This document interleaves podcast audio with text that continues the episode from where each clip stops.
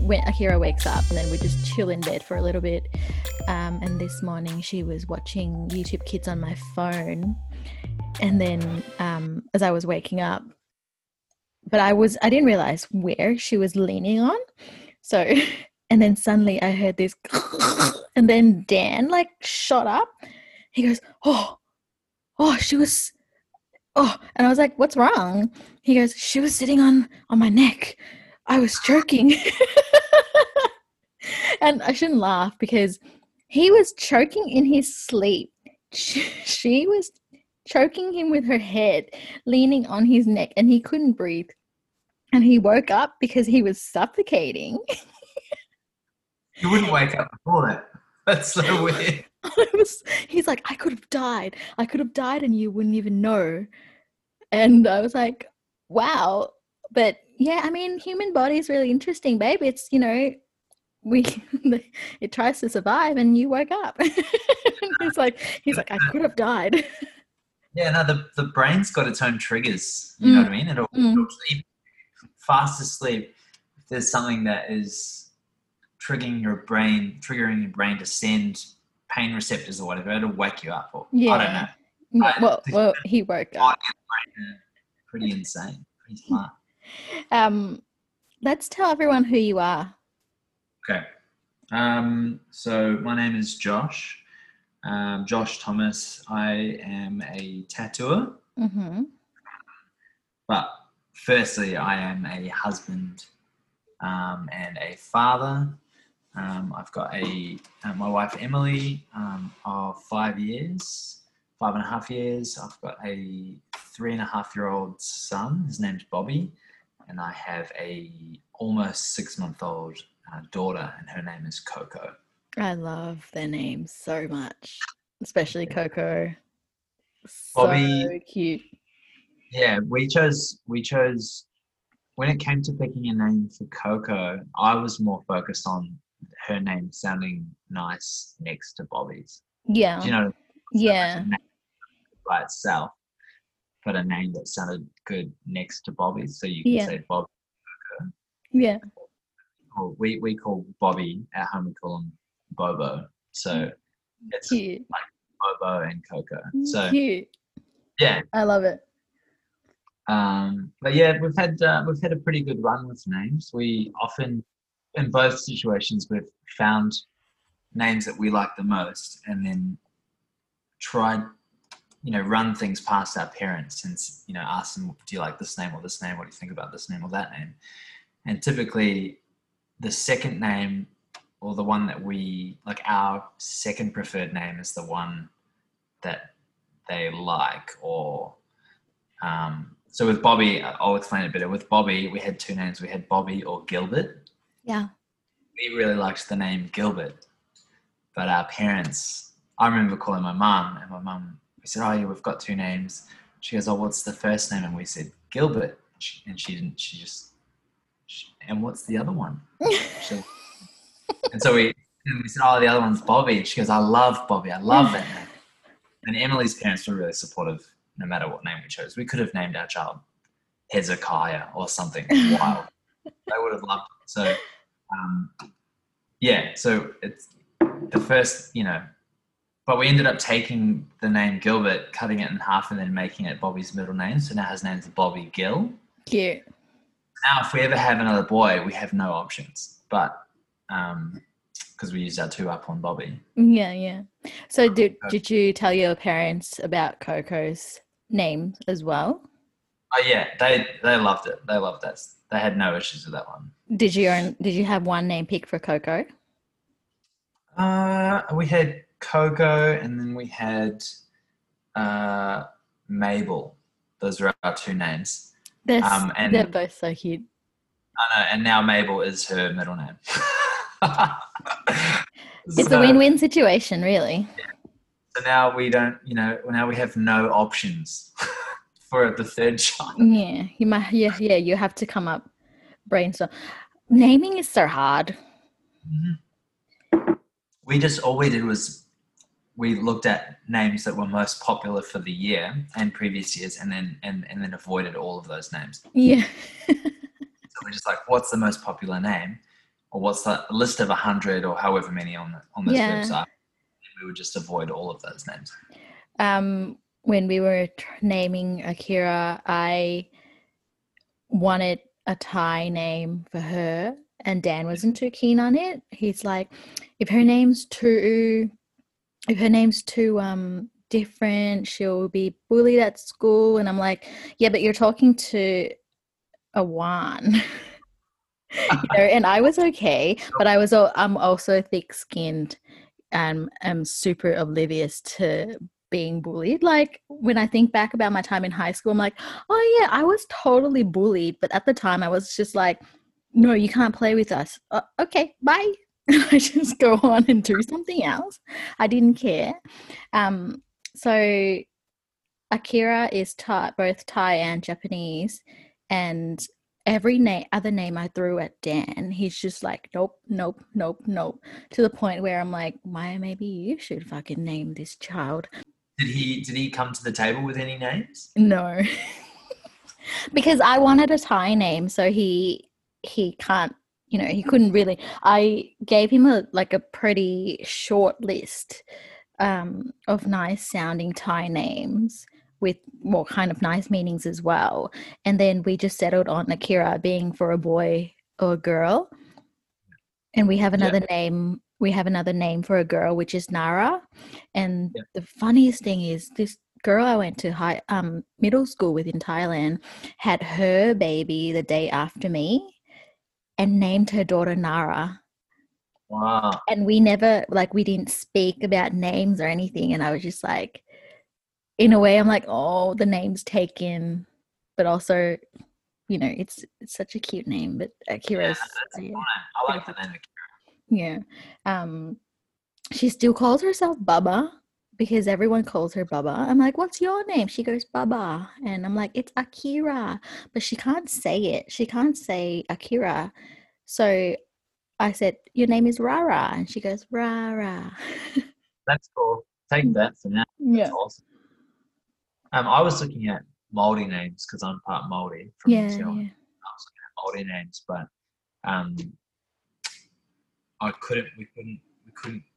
We couldn't land on something that was both nice sounding, but came with um, significant meaning Mm, that had also been taken by friends or family that had Yeah. used similar names. yeah. And there's not, there's not thousands of different you know Māori names to choose from, Mm, and most names have a real significant meaning to them. mm, Um, sometimes a name might sound really lovely, but mean something totally wild. You yeah. know, mean, Yeah. um, or something sound not as nice to say or hear, but means something like beautiful person or strong woman. You know, but Yeah, it yeah. sounds really rough. Yeah. So, um, and you know, we we appear white, so you know, it it, it um, not to be culturally insensitive in any way, but it probably would be a bit of a stretch maybe for us to embrace that side when, um, if if it's not organic, you know, Mm. so I understand what you mean. Yeah. didn't want to force it. Yeah. So how are you going? How are you going during the lockdown? Being a tattoo artist during lockdown is pretty rough. Um, yeah, I've been tried. I've I've been trying to remain um, positive throughout the whole situation because there's really nothing else that I can do. Mm-hmm. I'm a New Zealand citizen still, and there's this weird visa status for, for New Zealanders who come over to Australia. Yeah. It's a federal visa recognition um, where we're allowed to be in this country for as long as we want. There is no um, no rules or length of stay that we have to stick by. We're Mm. allowed to work.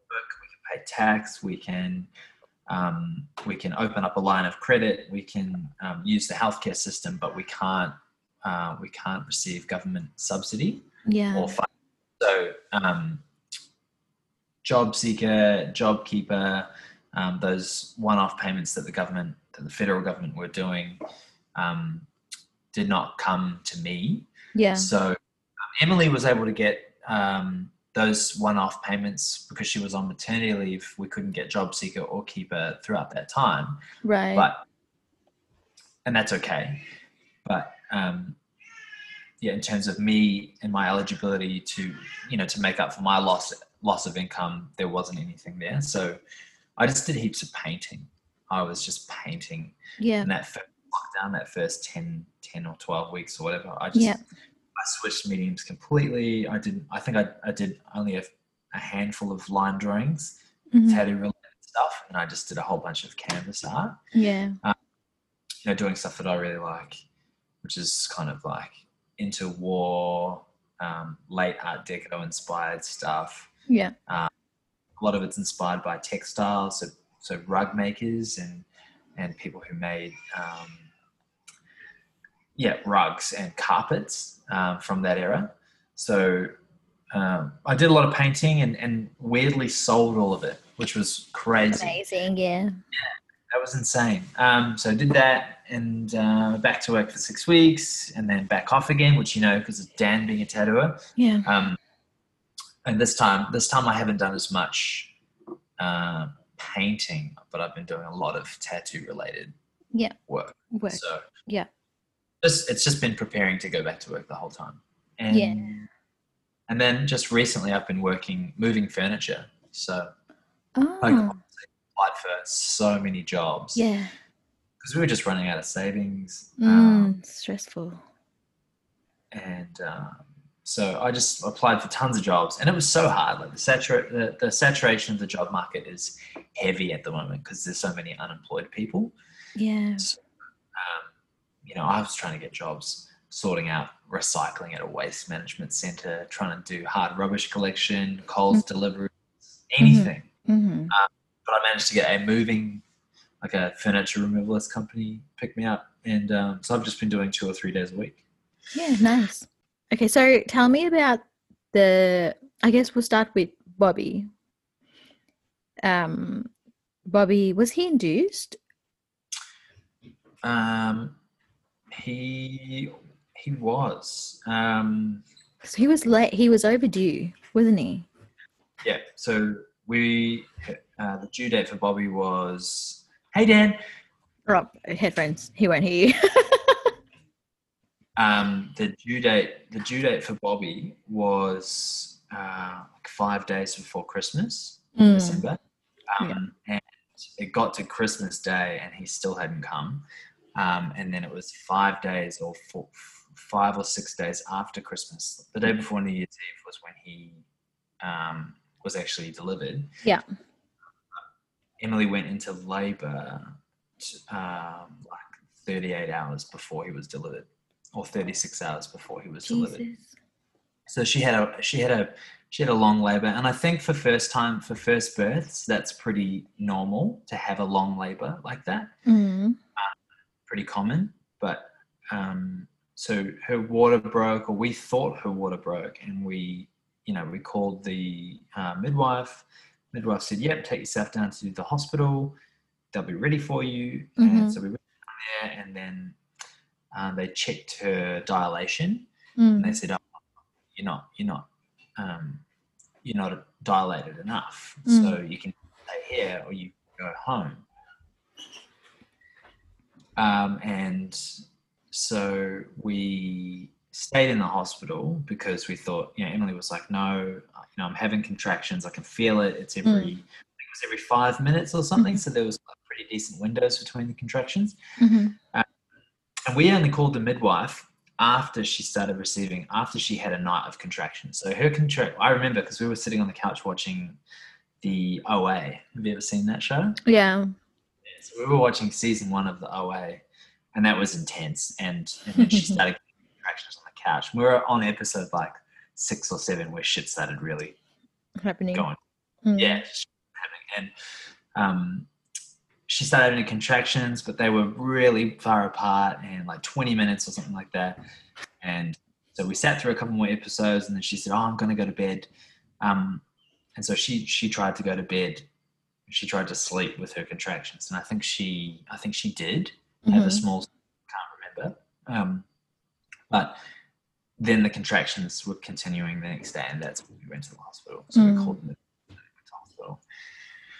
Um, and then yeah, so the dilation actually took ages. So we were in hospital for I think it took maybe tw- like they they kept coming back to us every couple of hours and said, "Oh, you guys can go home. You're not dilated enough."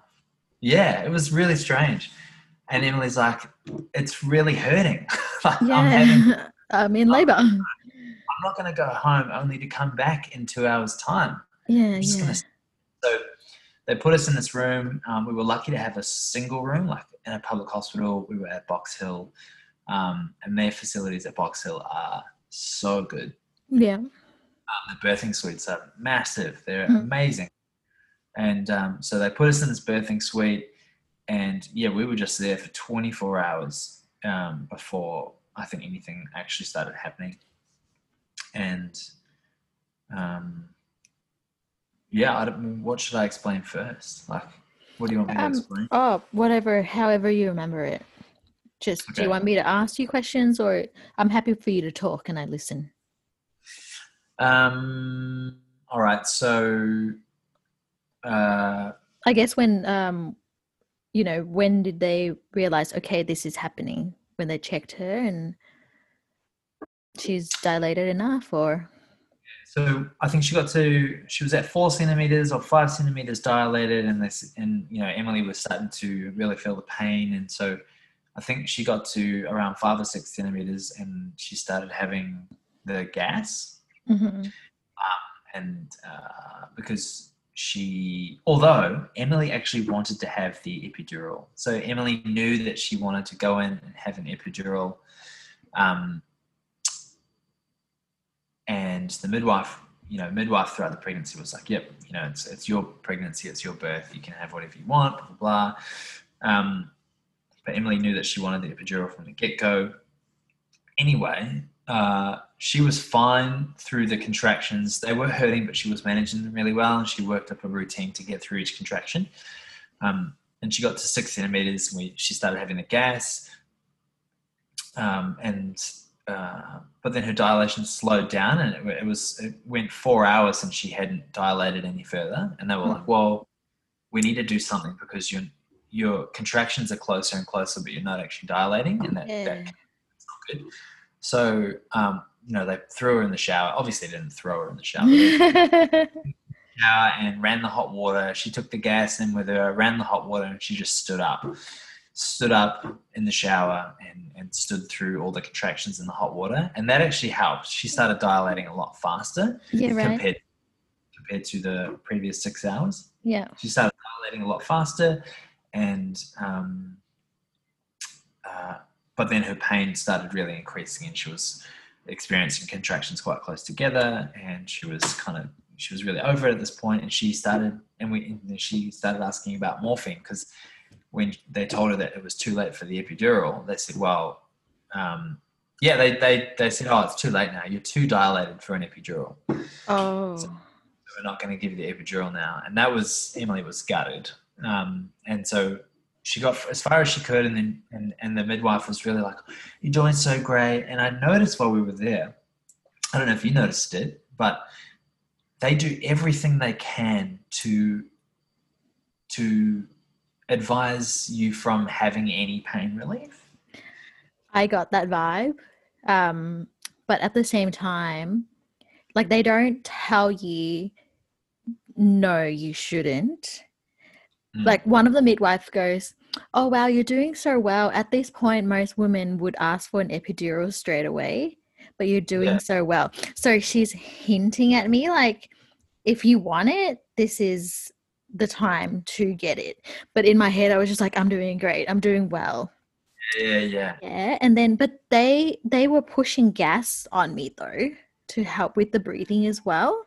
So um so yeah, cuz gas is just gas, right? I mean um it I don't know if it helped me that much, but um yeah, yeah, I felt like they were they wanted you to go natural if you can. Yeah. But they're not being like mean or condescending or anything. with with Emily's, um, at every turn of the pregnancy, it was always there was always something negative about drugs or pain relief though. Okay. Oh, it was this obsession around natural birth, you know, Mm. and how and, and anything that we had or anything that Emily would ask about that wasn't that you know that wasn't natural was like oh but that's not natural that wouldn't be a natural birth as if as if an unna- as if, as if it is now a unnatural birth you know what I mean which I think which I thought was kind of cooked I, I didn't really like that and it actually deterred Emily from from exploring her options because now uh, she's got these midwives and doctors saying "Mm, that's not natural That's and odd. kind of her- yeah, it kind of made her feel a bit stink. And same with Coco. I mean, because Coco was this time um, she had a cesarean, Mm. an elected cesarean in a public hospital due to the damage from the first pregnancy, which I'll explain. Yeah, yeah. But um, and every step through that, because now doctors and midwives had notes that said cesarean. Every conversation was, "Are you sure you want to go through with this? It's not natural." And it was really strange. Even one midwife was, and because the doctors advised Emily to ta- to have a cesarean for the next birth, Right. if it was three years because of the damage from the first pregnancy. right. Um, and so Emily has gone, Well, I was told to have a cesarean. And then every step of the way, the mid- midwives and doctors were backflipping on it and saying, Hey, look, you know, are you sure you want to do it? I'll get, and one, one midwife has said, I'll call you back in 24 hours. And then you tell me what you want to do. when It was, was, this, when was this in the pregnancy? This was in the early stages of Coco's pregnancy, of the pregnancy when, when Coco was, was um, growing. Um, That's and they were trying to yeah and, and one midwife said are you, are you sure? Look you know what? I'm not going to make a decision now. I'm going to give you a call back in 24 hours and and then you tell me how you feel. Do you have to book early or something? no i think it's more about the it's it's maybe more about just the planning side of a pregnancy. Obviously doctors are ready to do a cesarean if you need it right They're Yeah, ready yeah.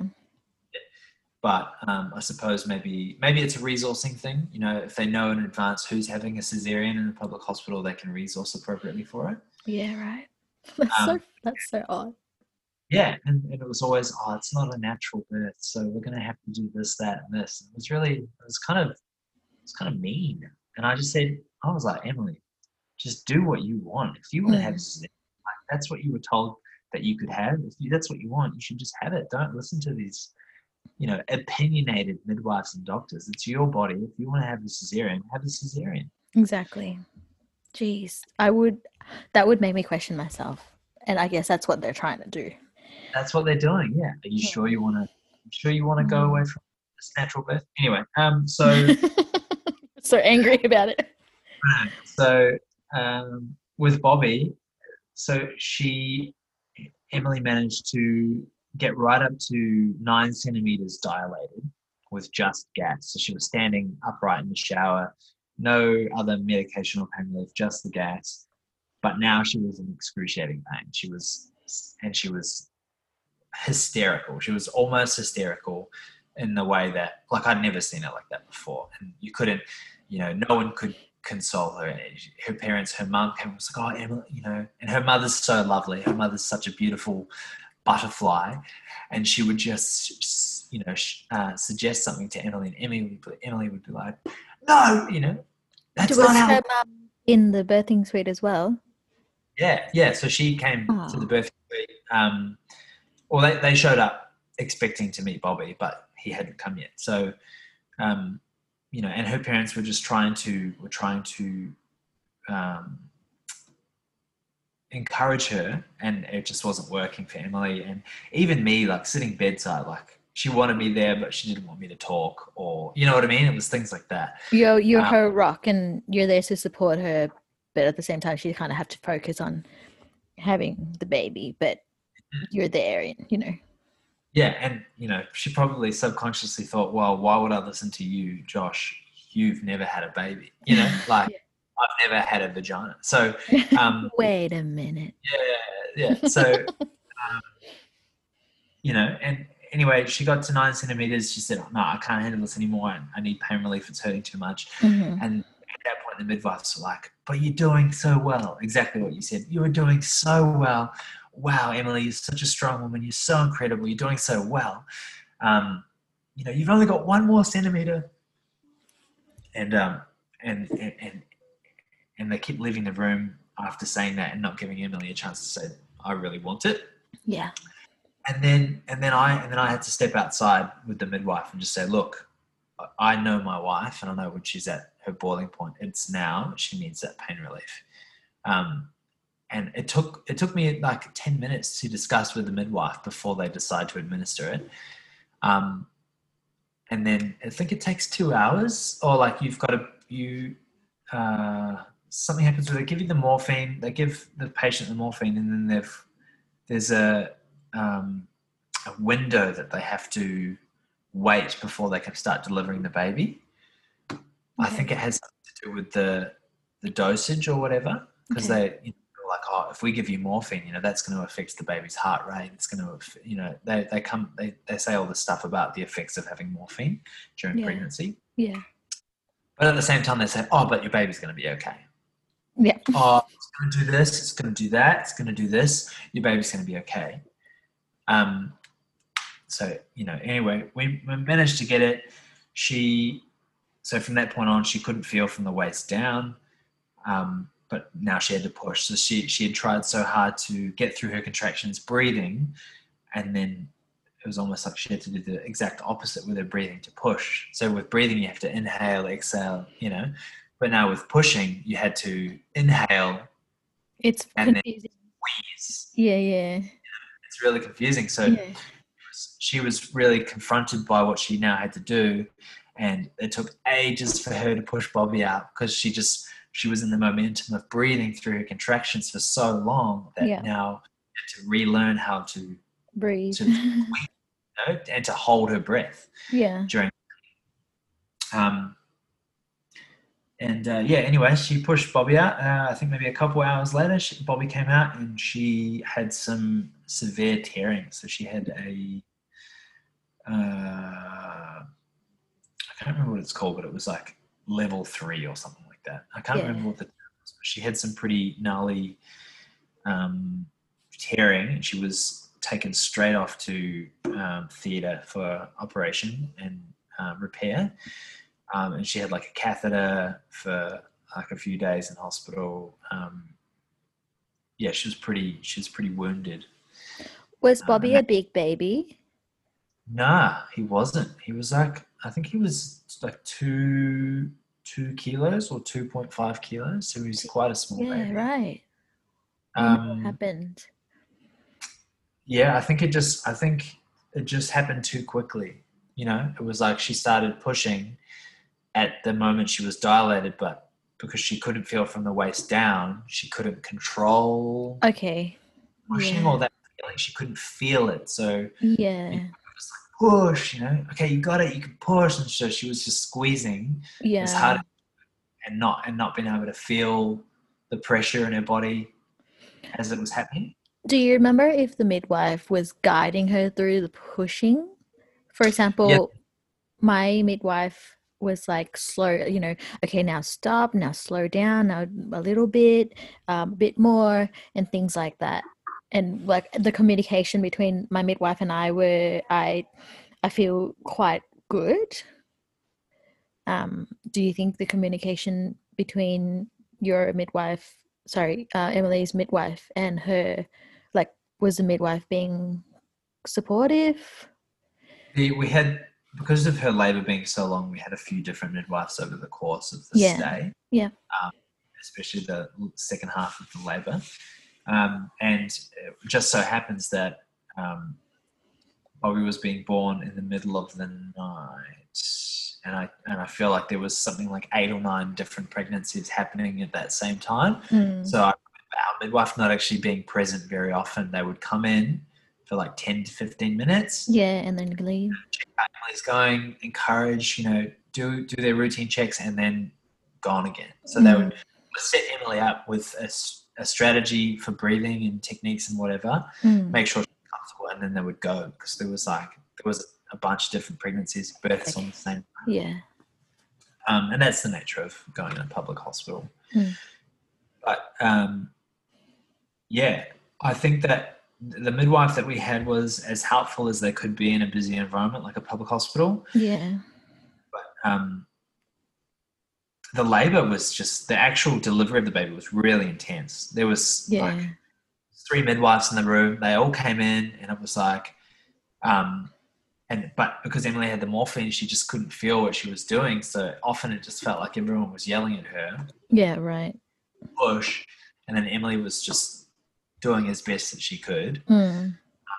And she, you know, she delivered Bobby. It was amazing. It was so beautiful. And then the, um, and then the placenta, placenta was crazy because I, I, I feel like most women have have to birth the placenta as well. But I I I strongly remember the midwives pulling the placenta out. Yeah. Yeah, dude. It was I remember sitting there watching it and it was the most crazy thing, like seeing seeing your wife's legs like that and, and the way that, you know, they're up in the Yeah. Yeah. what are those things called? The um Uh, stirrups. Stirrups, yeah. And and and then just like and and pulling like tug of war type thing, you know, like, I like wonder if because Emily couldn't feel anything and she's out of pushes. Maybe they're Yeah. like, let me help you. Dring. But at the same time, she was she was she was wasted. She had morphine, so she was like, she was dazed and confused the moment she had to push. So because we were Oh, like Poor her to push, was all glossy eyed. She couldn't really tell what was going on. Trying to push, and oh, um, that sounds horrible. Poor Emily.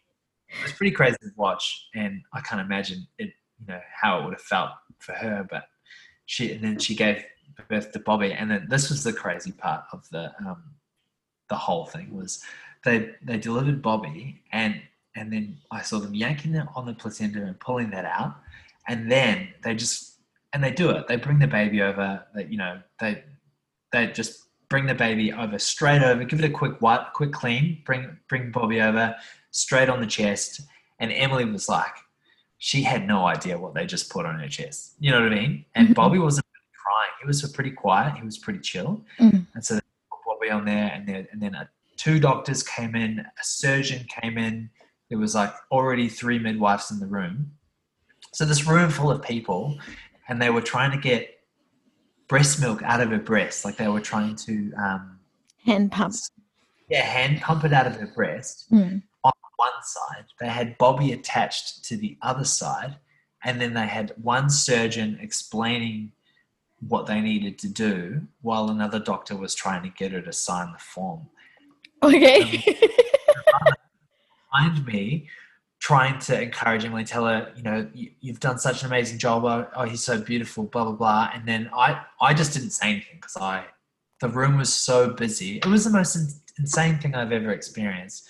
And Emily like could barely keep her eyes open. She didn't know what was happening. They were like, "Oh, here you go. Here's Bobby," and she couldn't lift her arms. She was like, yeah, yeah. to do. And so that was an insane thing. And then that was probably 10 minutes. And then they just, everyone shipped out. Emily was, Go on. Ah, they took me over to the weighing station. We weighed the baby, measured, measured Bobby, weighed him, wrapped him. They gave, they gave him to me and then just walked out. Oh my gosh. And you by yourself left.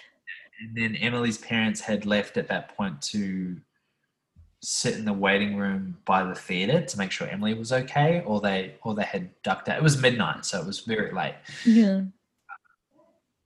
Anyway, I was left in the birthing suite by myself for like three hours with Bobby. Oh, just- okay. Yeah, it was. I mean, it was really nice. With all Um, like the mess and the blood and So they, they pulled the ta- so obviously they took Emily and the table that she was on, but the, the and they took the placenta because that was on a different table. Yeah. So they took everything out, and it was just me in the birthing suite with the weighing station and Bobby kind of thing. And we just did, and I just walked around the room for three hours, just looking at him in the eyes, and was just like introducing myself. oh, that was a really nice moment. Uh, and then Emily's parents came back in uh, a few hours later, and um, or someone came in. It was either Emily's parents or a doctor came in and, and said, "Oh, let's check up on Bobby." And I remember looking down at the floor, and there was shit all over the floor. I was wondering if you're going to tell us that story. no, it's it's a good story, but it's so it's so important to this story. It's like I had just and it, it was my fault. Like so, Emily had pushed out a baby and a little mini poo or something, right? Let's call it a something for now. Yeah. I had stood in it once and then tracked.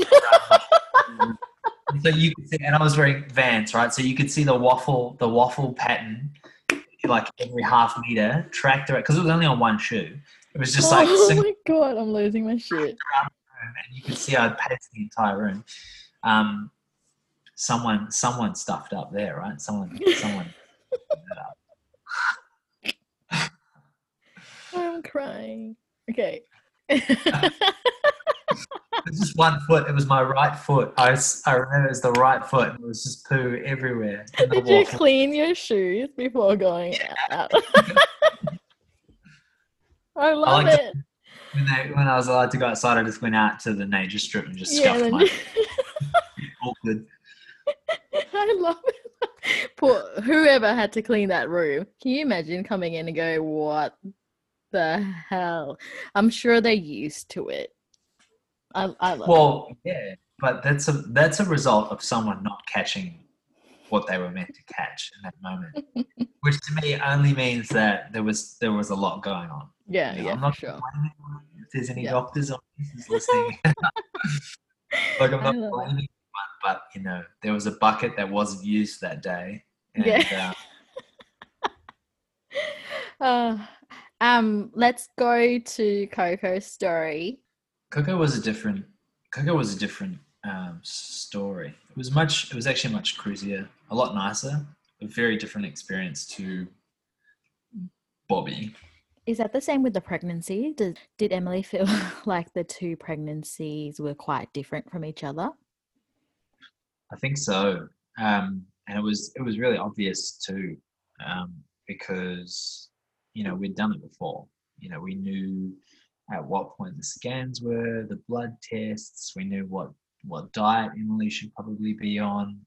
If we look at the last pregnancy and how that went, um, who, you know, she she kind of knew what to do at that point, and Yeah. and how and what it was meant to look like. But the difference was now was that we were electing for a cesarean delivery. So, um, and then an added an added um, uniqueness to the situation was that it was right in the middle of that first uh, COVID nineteen lockdown in Victoria. Mm, So um, it was uh, it was all good right up until we were meant to go into hospital. Essentially, um, yeah. the only thing was they just they were just making Emily second guess herself on the natural birth versus a cesarean birth. Yeah. That was, but as soon as it was as soon as it was locked in, as soon as the doctor had confirmed that it was cesarean, um, and that that it just meant that all the midwife visits and doc hospital visits after that was just like, cool, you're having an elective cesarean, everything's looking fine Okay. blah blah blah. Um, but there was still, but it was, you know, that that rhetoric of it's not natural, blah blah blah. That was, we, I, I think she only experienced that right up until the decision was made that that's what's happening. From then on, they just dropped it. Mhm. Um, that's my experience of what she went through. Mhm. Um, but um, yeah, I mean, it was all good. It was kind of cool. Like Emily had really looked forward to had, had been looking forward to a cesarean because some of her sisters had also had cesarean. Yeah. Uh, and they were just like the way they explained it was, oh, it's it's amazing. You can you, you can pick you get a day. You know what day you're having your baby, Yeah. and you can you know on the day you can mop the floors, watch an episode of Desperate Housewives, and then seven o'clock, oh, I'm going to the hospital, you know. And so that was kind of what Emily was looking for. She she um, she is she likes organization. She likes structure. She likes things to be. She likes things going to plan. I think Mhm. most people like things go to plan. Mhm. Um, so it was kind of cool because we knew what date to expect. Whereas with Bobby, it was like ten days overdue. Mm. and we had Christmas and New Year's all in that all in that time frame, you know. So um, this time it was okay. You're having your baby at the end of March. Um, just get ready for that. Just stay healthy, and we'll see you every six weeks or whatever for their their appointments. So there's not really too much anything. There's not really anything that exciting to really explain in terms of Coco's birth. The only real the only real difference was um, when we were going in for the cesarean. It was like first thing in the morning. We had to be um, because of the COVID nineteen thing. They had to limit how many cesareans or operations that they were doing in the hospital. Oh, okay. And they, uh, um, I can't remember if it was that they had to limit how many doctors were on the floor or whatever. Mm, Um, the ward was empty. yeah. So after we had Bobby, they moved us. Oh, sorry. After we had Coco, they moved us to a ward. And honestly, I reckon we were one of three couples in there on the first day. And I would walk out to go get a, a, a tea for Emily, and I would, would not see any other mother or, or hear another baby. Mm, it was just quiet. And um, uh, the birth itself was really short. Um, they got emily prepped they got her undressed they gave her an epidural. I wasn't there for any of that so i don't actually know what that looks like for her. So i wasn't allowed went at the birth. no i was at the birth but i wasn't um, Oh, at the prep. Yeah, I wasn't at the prep family, so Yeah. they it was just the mothers that that go through for the prep. Mhm. Um, so I wasn't there to watch her have an epidural or anything like that. I just joined her in the birthing suite where they would in the um, theater room where they would deliver the baby, and they've got Your like little hat. yeah, they gave like they The gave me the full, the full suite. Got the hat, the cap, the um, the scrubs, the sh- the shoes covers or whatever. Yeah. Um, and um in the theater room, I think it was pretty normal for a cesarean. Like they just hang up the the big sheet in front of you. You can just Mm. see the head. That was it. Um, yeah, the, I've I've just I took one photo and I'll show you just because you're looking. I took one photo because they go, oh, do you? They they they they cut her open, and they um they lifted Coco straight up, straight out of the womb, and um and showed us. Yeah. it was the strangest thing ever because she was like she was just cut like white. She was cut looked like she'd been dunked in a pot of yogurt. It's like a protective layer in, inside yeah. the What's the word? um, and they go, "Oh, take a photo, take a photo," and I went, "Oh, okay." Like I didn't want, I didn't want to. I was like, "Oh, yeah." Um, and uh, so Oh. Yeah, I took a photo, and I'll just show you. Hold on, I'm just getting it up on my phone. It was, It's the most unflattering image of Coco that she'll ever see. um,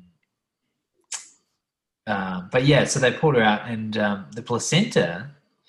They were really excited about. The doctors were really excited about because they said it was heart shaped. They said they'd never seen a heart shaped placenta before, which was really. Like they were all the doctors stopped what they were doing to look. To, to look at this placenta. So I'll show you. I'll show you the. this photo is so rough. okay, look. This is Coco. The um. Oh my god. She's like the way they're holding her. I know it's like yeah, it's the way they're holding it. Yeah, It's yeah, yeah. It's yeah. Dude, it's and then um and then this is the and then this is the photo of the placenta. They they're like, "I'll pass this to your phone." So they gave me they they took my phone, they took a photo, and they were like, "We've never seen Oh wow. that shape before." And so they were all they all took photos on their own phones of the placenta. It was quite weird. That's interesting. That's uh, yeah, that just brings me back to the birthing suite for me. That Yeah. photo. It was it's not the nicest thing to look at, but that's an interesting photo of the um maybe you can send it to me. Thanks. S- yeah, I don't know. I don't know if I should post it on Instagram or not, but just in case people ask. Maybe I will. Maybe I'll do that thing where it's like it's all blurred and then you have to click to see the photo and then it's just yeah. yeah. Yeah, yeah, cool, cool. Um, yeah, I honestly had never seen a placenta before, and um, You didn't see um, Bobby's one. You only saw when they pulled it off her. yanking on the ropes. And um, Yeah. Um, so yeah. Anyway, that was that was cool, and Mm. you know it was standard. They just weighed her, they vaccinated her, and then sent us off to um, the room. And the only difference between uh, this time and last time in terms of being in the hospital afterwards was that I could only be there um, during the day, so I had to I couldn't I had to be there between um, 10 a.m. or 8 a.m. and 8 p.m. So I couldn't be there after 8 p.m. at night. And Bobby wasn't allowed, and so Bobby didn't actually meet her until four or five days after.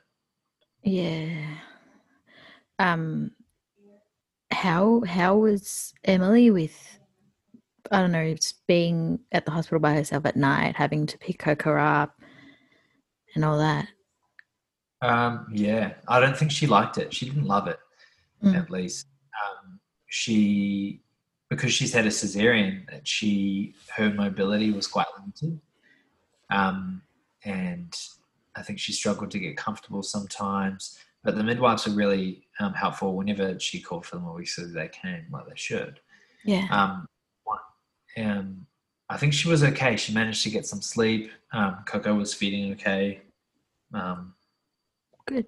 I think it was pretty good. I don't think there's anything too much out of the ordinary, except for, for some reason, and this is not related to the pregnancy, just maybe the ongoing issues in a, in a public hospital. But for I think two days in a row, they missed her dinner and breakfast and lunch. Like, yeah, they would, they would- yeah, they would they would send in the slips, um, but then not bring the food. Robbed. Yeah, it was amazing. And the food's not amazing, but um, and then even after approaching the nurses and the midwives, I was like, "Hey, look, she's not getting any food. Like I've had to go to down to the canteen and buy food and bring it back up. Um, she's not getting the meals. What's going on?" And then they only rectified it. They brought in the lunch meal an hour an hour before we were discharged.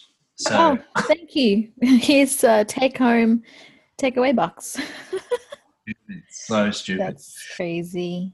but yeah, Coco's birth was was pretty was pretty pretty ordinary. I think the the main part was maybe the recovery for Emily. Um, but cesarean, it's not as scary as what the doctors make it out to be. You know, I, I she was she was up walking within twelve hours after the cesarean. They got her up, had a shower, she got dressed, she did her hair and makeup before we took any photos, and she was you know she was fine and she could get in and out of bed onto onto a wheelchair, and they wheeled her down to um, special nursery. Coco did have to spend um, a night in the special nursery because she wasn't getting enough sugar or something from the breast milk, Right. so they just top her up. hmm So actually, Emily got a little bit of sleep because she didn't Mm. have to at that moment. Because, but she did have. She was wheeled every two hours down to the special care nursery overnight to breastfeed her. Okay. Yeah. Just had to monitor her blood sugar levels. Yeah. Okay. But that was pretty. They were pretty well organized at that. Mhm. Um, but because I wasn't there at night, I couldn't really. I couldn't really comment on how it was for Yeah. her. But she was pretty tired in the morning. Yeah. How? What does it feel like to be a father of two young ones? it's it's really good. It's it's harder, man. We were so used to having one child and a three-year-old who was just really like growing into his personality, into his character, and it's that age, the age of three, where they just become your little buddy. You know, they they want to hang out. They don't they don't want to be left to play alone. They actually want to hang out. Look at this. Hey, look at this. Look at me do this. You know, it's they they want to show you stuff that they can do and Mm. things that, especially at daycare every day when they come home from daycare and we had bobby in three days a week he would love to show us everything that he did at daycare he'd pull out every drawing that he did he'd show us the sand in his shoes from when he played in the sand pit you know Oh. he'd show us all of that stuff and and we got used to just being his buddy and hanging out and and and if we were feeling really tired it was just easy to just put on a movie or put on nursery rhymes and just let him sing along to it in the morning while we got an extra half an hour sleep or something. Yeah, that's what we do. Yeah, just like, and I'll I'll come down, I'll lie on the couch with him in the morning. I'll put it, I'll put something on like the Wiggles, and I'll just pass out behind him on the couch. Mm. And he'll, you know, he'll wake me up half an hour later. Um, but yeah, it was, it was what was hard was um, keeping Bobby entertained while still having Coco, who was dependent, whereas Bobby wasn't so dependent Okay. he just wants your attention whereas coco needed the attention Yeah. you know so trying to balance that and it was hard because at night which you know you're breastfeeding throughout the night and when they're that young they're waking up like you're waking them every two hours to feed them or every three hours to feed them.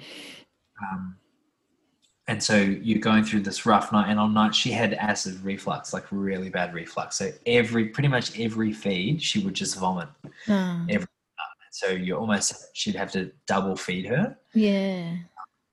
and so we'd have some of those really rough nights where she would be waking every hour or every uh, two hours and we just never got any really good sleep in and then bobby would wake up at seven so you just got coco to sleep at 6.30 in the morning and then bobby wakes up at seven Yeah. and um, and now you have to be awake for bobby because bobby Yeah. needs attention Yeah. But it's good now. I mean, Coco's asleep upstairs. Um, Bobby is at his auntie's today. hmm but He's he's pretty cool. He's really cool with it. He loves Coco, um, and I love it. I definitely love it. It's been amazing having to be at home the last few months because I've had so much time with her, and I've had Yeah. so much time. And as a family together, it's been really nice. Yeah. Um, so yeah, I think because I had nine months off work when I, we had Bobby. Mhm. like I, um, I, I went down to part time work at, the, at my previous job, yeah. So I had more time at home. So Yeah.